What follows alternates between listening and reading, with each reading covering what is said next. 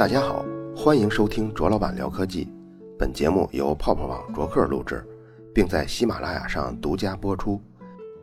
特斯拉传录制的过程中，围棋人机大战正好开始了。我在开战之前呀就做过一期节目，结果后来等这五局比赛结束以后，大家都夸我说预测的真准，因为我当时说的四比一李世石赢嘛。只不过最后我预测胜负双方预测反了。相信不少人呢看过腾讯或者乐视的对局直播。这期节目我就跟大家聊聊我在看节目的时候的感受。首先就是谷歌对宣传效果的策划啊，在互联网圈这么久，很少见到谷歌有什么夸夸其谈的宣传。所以像这次他主动组织比赛，又提供了一个一百多万美元的奖金，马后炮来看他是有把握的。那他为什么找李世石下呢？为什么没找第一名柯洁下呢？或者是排名二三的那些选手呢？是不是因为他们知道李世石现在状态不好，实力不济，只是徒有其名，其他的人都不一定能下得过呢？其实啊，AlphaGo 的负责人也是围棋迷，他们这次的目标就是挑战传奇的棋手。如果按照围棋选手的声望来看，李世石能算得上最近十年最棒的一个人。像柯洁吧，虽然是去年的成绩还可以，但是他也就仅仅从去年开始大爆发的。各位看他现在这种意气风发呀，有时候还有点傲娇的那种劲儿，会以为他是那种凭借超人的天赋一路杀过来的，没有受过什么挫折。但其实错了，他在几年前是很不被看好的一个选手。他在围棋手的每一个阶段都是排名靠后的小尾巴。柯洁最早是从聂卫平道场出来的，聂卫平道场每一个人都是智力过人的，可是小孩进来以后，这里要面对百分之九十五的淘汰率。你想从这些智力达人中选出百分之五的人啊，只有这百分之五可以入段。柯洁当年入段是特别悬的，当时呢一共选十六个人，结果他排倒数第一，而且他这倒数第一啊，还是凭借年龄比那个第十七小那么一点儿。才定上的段，之后他国家少年队呢第一次参选是倒数第二，就是没选中。第二次呢还是没选中。你看像这样的情况啊，即便是进了国家队，一般来说也就非常勉强，之后呢也就拿不出什么显赫的成绩。你就像现在，比如说中国棋院这个围棋排名中，咱们国家排名五到十名都是谁？大家能说出来吗？或者是听到名字以后能有印象吗？估计都不能，但柯洁在这种状况下，不但还坚持下来了，而且之后还有一非常惊人的成绩。所以咱们屏幕上看到的那个边唱“大王派我来巡山”边下棋的那个柯洁呀，我看其实内心是一个非常强大的少年英雄。刚才说那一大段意思，就是说柯洁他代表不了围棋的传奇人物，因为他才一年的闪光嘛。实力比较强的呢，像中国排第二的十月。但是他在二零一五年一个冠军都没拿，就难以担当围棋界的传奇人物。那些排名比李世石稍强的呢，像是日本棋手跟韩国棋手，这些人呢，他们面对中国的棋手的时候，胜率都有点低，所以呢也差点意思。如果从这个冠军来看，李世石生涯是十四个世界冠军，而且曾经连续五年是世界冠军，现在呢依然是属于巅峰期的末期。也有一个统计是李世石是围棋历史上进入十六强大赛以后生存能力第一的棋手，所以谷歌是首先找他下的，而且他也可以代表人类的最好水平了，并不是捡软柿子捏。李世石本身一点也不软，但从开局后的几盘讲解听柯洁的分析啊，反正给我这种感觉就是柯洁现在的实力应该是比李世石强很多的。李世石这几场失利多少受了一些心理因素的影响。这方面呢，有点像1997年卡斯帕罗夫大战深蓝的时候出现的情况。当年第二盘的时候，电脑在一个局面中长考了二十多分钟，走出了一步让卡斯帕罗夫非常意外的顽强的防守的好棋。卡斯帕罗夫之后披露啊，他当时看到这种棋出来以后，心里头甚至怀疑这深蓝是不是背后有这个人给他支招，所以这种念头一出，心思就有点不在棋上了，没有集中。后来呢，那场就输了，被电脑给反攻了。其实那盘棋到最后的最后啊，卡斯帕罗夫是有能力长将和棋的，但是他没看出来，本来这事儿当晚上也就过去了，结果那天晚上有一个教练把这个事儿跟卡斯帕罗夫给说了，说你可以和棋的。结果卡斯帕罗夫想到了以后是万分的后悔啊，一下这心里就崩溃了。之后几盘也就跟着输。谷歌呢找李世石下也做了充足的准备，他们的数据中心前几个月就把那些所有可有可无的计算全都停掉了，全力保障最大的算力分配给阿尔法 Go，让它自我对局用。你看下第一局的时候，不论是古力还是柯洁，他们在讲解的时候都说了，尤其是这局的前半局，都对李世石是挺乐观的，觉得他这么发展下去，赢面的比例特别高。但是从后来 AlphaGo 的团队反馈来说，第一局至始至终，AlphaGo 对局面的判断都是自己会赢的，就是每一步自己的胜率都高于百分之五十。所以这就产生了一个矛盾，就是说人类和机器判断。为什么会完全反着呢？这里是不是就体现着人工智能这种类型的思考跟人类思考在模式上的差异呢？当然，咱们这里不包含人类判断失误的那些，而只包含传统中人类不会走的那些棋，但是机器却通过计算以后判断走了那部分的棋。所以之后，AlphaGo 的团队肯定会对几个重要的步骤做特别的分析，哪些呢？就是那些。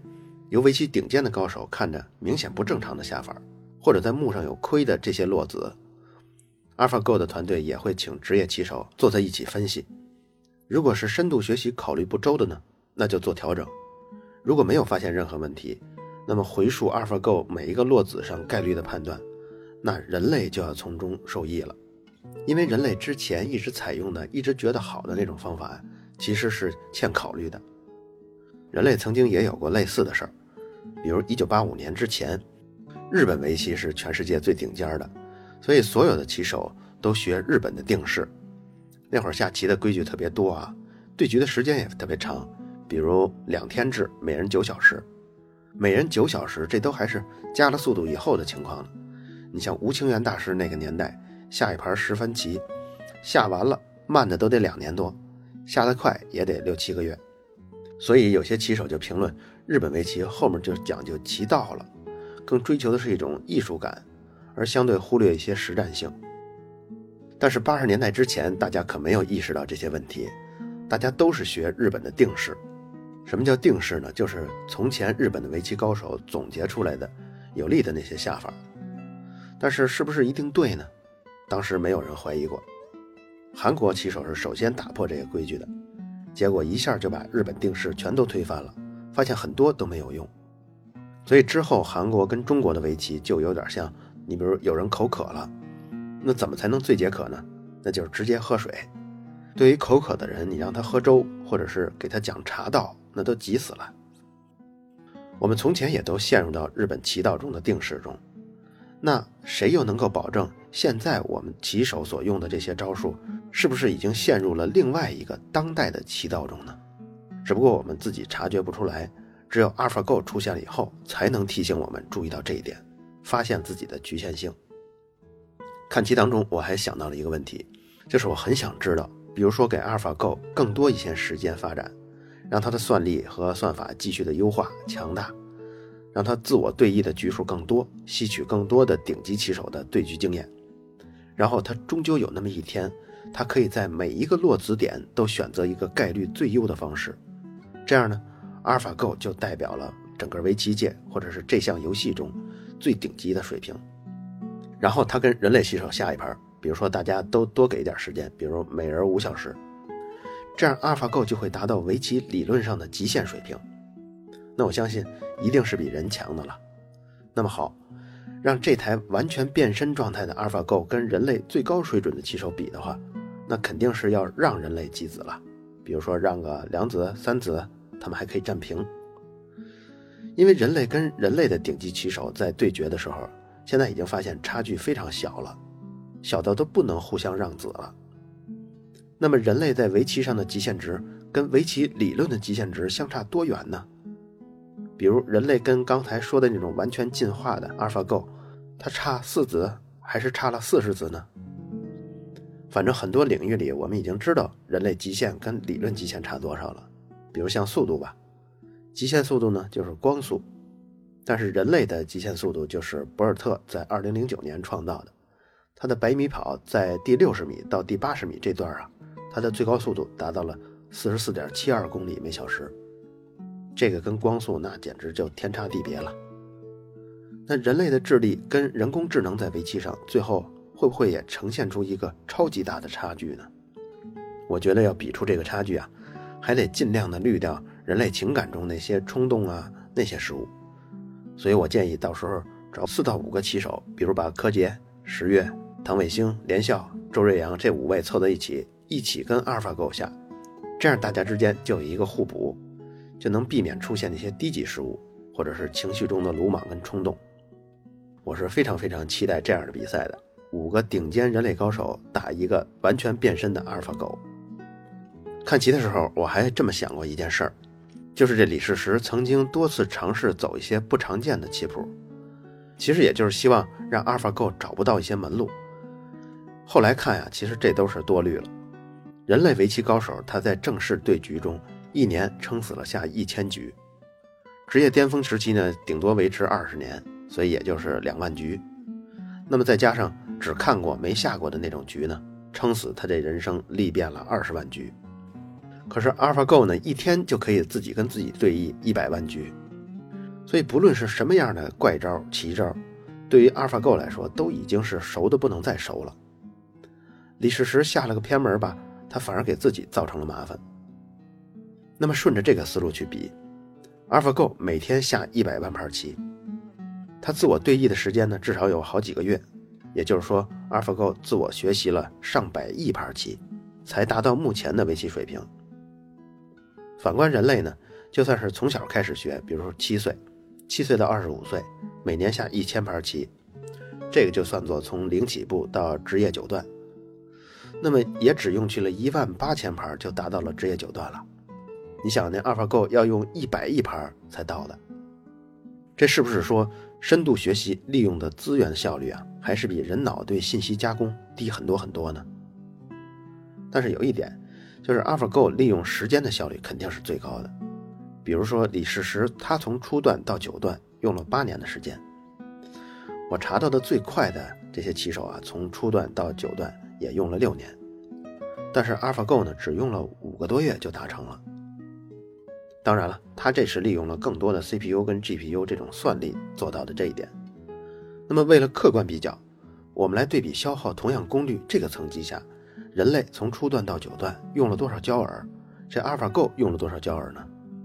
我觉得这倒是一个挺有意思的对比。因为从科幻的角度去想，人工智能、深度学习神经网络一旦成为了今后极为普遍的应用，那么就可以预期它在逻辑上、它在分析计算上的能力是远远超过人类的。所以在这些领域中，只要能用深度学习、能用人工智能的地方，我们就根本抵挡不住这种诱惑。因为它能突破人类智力效率上的上限嘛，可是这个时候是不是要考虑能耗的问题呢？如果单位任务量的这些工作，人工智能它耗能远远大于人脑，我们就不得不做一个取舍了。你是要一个超高能耗，得到一个之前几乎不可能得到的成果呢，还是要留住地球仅剩不多的资源，放弃那些诱人的成果呢？这次人机对战还有一个特点，就是阿尔法团队没有雇佣大量的。顶尖的专业棋手，它的核心开发者围棋水平都很不怎么样的。但是你要对比深蓝大战卡斯帕罗夫的战斗中，深蓝背后那是有多位国际象棋大师做的顾问。对于深蓝的正常工作来说，必须有一个高手在团队中，才能保证机器不出现诡异的错误。那这是为什么呢？因为现在机器使用的深度学习这个算法，深度学习的算法是通用的。只是应用的环境有所不同，比如下围棋是一种应用，语义的理解是一种应用，人脸的识别是一种应用。咱们以人脸识别为例吧，传统做法是怎么做的呢？它就是把眼睛是什么，哎，用计算机语言给你描述一遍。比如说，是一个椭圆的轮廓，中间有一个瞳孔，这个椭圆呢能椭到什么程度？能扁到什么程度？能长到什么程度？像那瞳孔呢是什么颜色的？颜色分布是什么样式的？然后呢，像鼻子，鼻子中间就竖一个大鼻梁，下面有两个窟窿。有的人鼻梁高，有的人鼻梁低，高能高到什么程度啊？他设一个值，低能低到什么程度啊？就这样。头发是什么样啊？比如像金黄色的，还有卷曲的样子，嗯，最长能长到什么程度还能算作头发呢？把这些都给界定清楚。我当时举的是很粗糙的啊，实际上真正输入进去的东西要有更多的特征跟细节，所以这个数据库就非常的臃肿。这样建立出来一个人脸识别系统，你把它放在真实的生活中，比如说用一个摄像头做捕捉，放在大街上。你让他按照要求找出一位金发女郎，结果等过一会儿，你再看他找到的结果，那估计里面就有不少是拉布拉多犬。你看这狗啊，它眼睛也是你描述的那种，然后这个也是高鼻梁，也是满头的金发。所以这个呢，就是传统的图像识别根本无法克服的困难了。但是深度学习就不一样，把深度学习用在图像识别上，最早最早就是谷歌大脑。这套系统是靠在 YouTube 上浏览视频图像，然后这套系统呢就渐渐认出了猫是什么呀，狗是什么呀，垃圾桶是什么呀，就都认出来了。开发这套系统的实验室隶属于 Google X。Google X 呢，它最著名的作品就是 Google Glass，就是 Google 眼镜啊，还有自动汽车驾驶。下面呢，我要举例来说明深度学习中图片是怎么被认出来的，因为这部分必须得看图来解释。所以，有条件的听众可以在我说这话的时候，在微信公众号“卓老板聊科技”中回复“深度学习”四个字，大家就能边看图边理解我说的是什么了。人类在识别一个物体，比如刚刚说的人的时候，也是通过识别特征的。比如说，人得有脑袋、有身子、有四肢，然后脑袋上得有眼睛、鼻子、嘴巴。但是在电脑心中，这个深度学习啊，最底层的特征图片。是很零零碎碎的，各位可以看到这张图啊，最底层的特征图片，就有点像零零碎碎的一个大肠杆菌在这个目镜之下的样子。这个呢，就是最底层的特征值。通过图片最底层的特征值的不同类型线性组合，可以得到比它更高一层的特征。在我举例的图中，就是直接可以看到类似眼睛啊、轮胎细节方面的一些特征了。这个呢，又是上一层的特征值，算第二层，然后再通过第二层的特征进行不同的线性组合，加工以后得到第三层的素材。当然，在我举的例中，就已经是脸呀、车呀、大象啊、椅子这类东西了。这样呢，物体就被识别出来了。当然，我这个例子举的是非常非常粗糙的，因为只有三层嘛，只有这里的第一层，也就是最底层的情况，跟真实情况是对应的。实际从第一层能够加工特征成为一个第二层，咱们图中的那个第二层类似眼睛一样的东西，中间可能还有很多层呢，它才能一步一步渐渐演化成一个我们人类肉眼可以分辨出的眼睛的细节。而且从下一层到上一层的变化，也许不只有线性组合，甚至还有一些拓扑等效的变换。变换之后的线性组合也可能包含其中。拓扑变换呢，大家可以听听。之前咱们那个佩雷尔曼那个系列，这就不多说了。那么这些大肠杆菌一样的素材，它们是按照什么规则组合或者变换的呢？这就需要权重的判断。比如就按我用的这张图吧，它一共是三层网络的深度学习。那么对于人脸的正式照片来说，它对下一级可能有一千种权重的分配方案。然后第二层对第三层大肠杆菌呢，还有一千种不同的权重分配。这些权重分配就已经不是人手动输入的了，而是通过电脑，它看大量的图片，他们自己从正式的图片中获取的不同种类的物体权重分配的类型，最终它再把不同类型的东西分类整理，再给它消化掉。同类型的图片看得越多，它就越能完整的为这类物体的细节分配权重，之后识别出此类物体的成功率就特别高。可能这个例子有点绕啊，咱们再举一个应用中的实例，就是昨天中午我去了一个公司 Zap，他们是做传感器跟动作识别设备的，比如说打高尔夫球挥杆的这个动作，传感器就装在手腕上，软件呢可以自动识别出你在挥杆往上，然后往下挥杆击球这些动作都可以识别出来，它是不会把你身体的其他动作也记录进去的，比如像走路啊，或者是抬抬手腕啊，这些都不会记录出去。因为你是一个实用的软件，你要把这些也能算作一次击球，那你看之后这核算出来的得分啊，就很不堪，而且你都不知道哪个是你的击球得分了。这得分包括什么呢？挺细致的，比如像你的手部平面是不是标准啊，挥杆平面是不是标准啊，像击球的速度啊什么的。那么这种东西是怎么判断我们这个动作呢？那就是动作识别。比如刚开始的时候，你会定住杆儿然后轻微的瞄几下，这段时间这个杆儿基本上就不会动，或者是轻微的有那么点动。这个特征于是就占权重特别大。如果在这段时间严重符合这种特征呢，就开始记录了。之后，当你上扬球杆的时候，就把上扬的这个动作的特征值设立更高的权重，而之前设的那个手不动的那个特征呢，就大幅的削减。虽然削减了，但是依然记录在对本次判断的影响之中。最后，当你击球的时候，是把杆往下挥的这个动作的权重值设最高。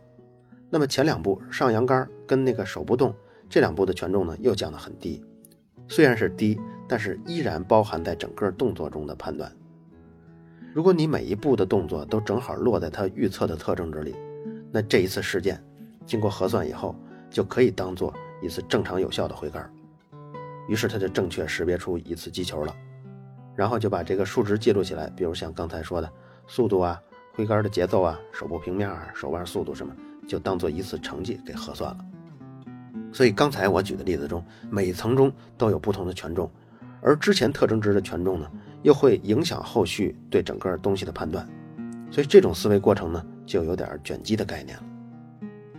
用识别图片的这个过程来看啊。计算机把图打散到最细微的这种程度，然后分析相关的程度。这个时候，我们甚至不知道程序到底对比了哪些方面。他们对比的那些数值已经不再是我们可以用语言来解读出来的面部特征了。但最终他们给出的结论呢，效果却是出奇的好。你只要把机器在每一步加工的素材拿出来给人类看，那我们即便是这个算法的设计师。我们也依然没法对这些直接的素材做什么加工。回到围棋上来呢，AlphaGo 已经历变到了所有的棋局，这些棋局在 AlphaGo 的脑中也根本不是人类理解的那个围棋了。AlphaGo 也不需要按人类那种方式来理解，它只是对这些棋局做数据化的分析，比如他当前自己跟自己对弈的时候，胜利的棋局中那些关键的步骤又将会被以更高的权重记录在他的棋谱中。一些更好的特征值呢，又会影响他今后的判断，这样一步一步历变更多的棋局。现在呢，可能已经历变了几千万局了，今后可能历变更多，所以他的实力还会继续增加。深度学习中的机器，它在利用另外一种思考方式理解问题。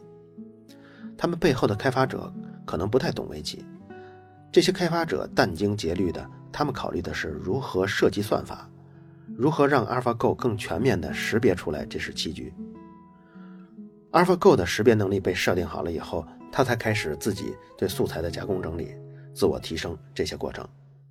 所以你发现没有，开发者运用脑力思考的方向并不是怎么赢棋，而是怎么设计算法。AlphaGo 最后可以利用这个算法提升到什么程度，连开发者也不知道，只能在实战中走着瞧。所以这个过程就多少有一点理科的思维了。通常那些研究基础科学的人，并不是去想这个问题解决了以后，或这个猜想证明了以后能有什么实际的作用。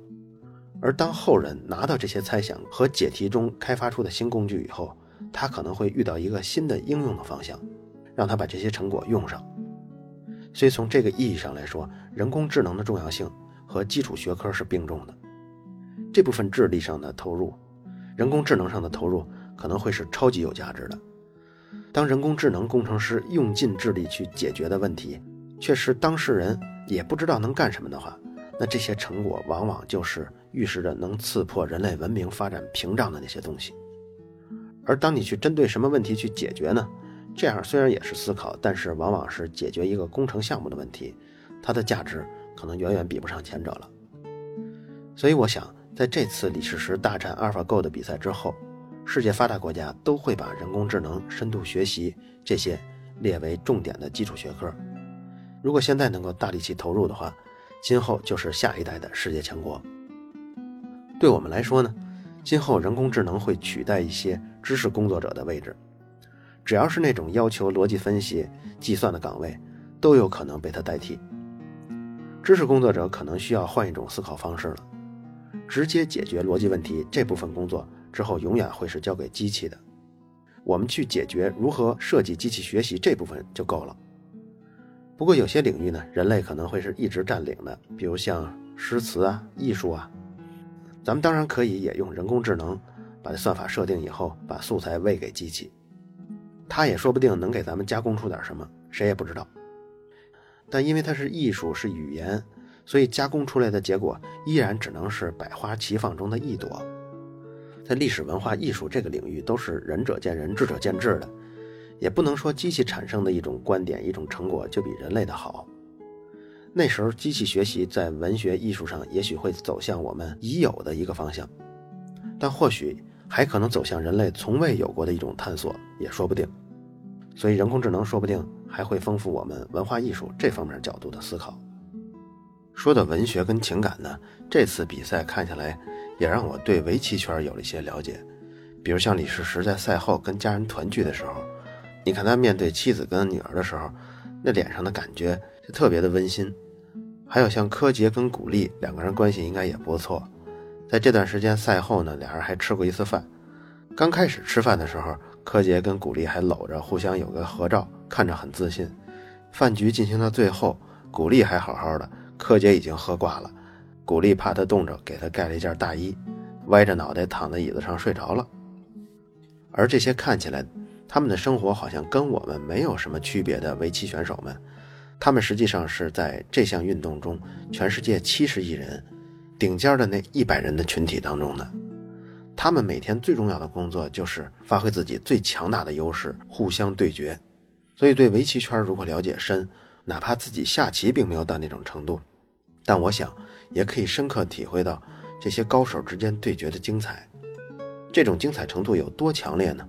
我觉得跟看金庸的武侠小说是差不多的，而实际上金庸老爷子也是一个围棋迷，他很多作品的灵感，还有武林高手之间的对决的过程，都是源于围棋这个根儿。咱们国家的江铸九九段曾经还评价过金庸的棋力，说大概跟他们专业运动员相差四子。在这期节目的最后呢，我除了把在图片识别上的深度学习，把这几张重要的图放上以外，我还放了几张像刚才说的李世石跟家人团聚的照片，还有柯洁跟古力吃饭最后自己喝挂了的照片，都放在上面。另外还有我在 Zip 上打棒球的这些照片。如果想看的话，可以在微信公众号“卓老板聊科技”中回复“深度学习”四个字。好了，以上就是本期卓老板聊科技。在同名的微博和微信公众号中还有其他精彩内容，期待您的关注。如果您对本期节目非常认可，也可以在收听界面的最下方为我打赏。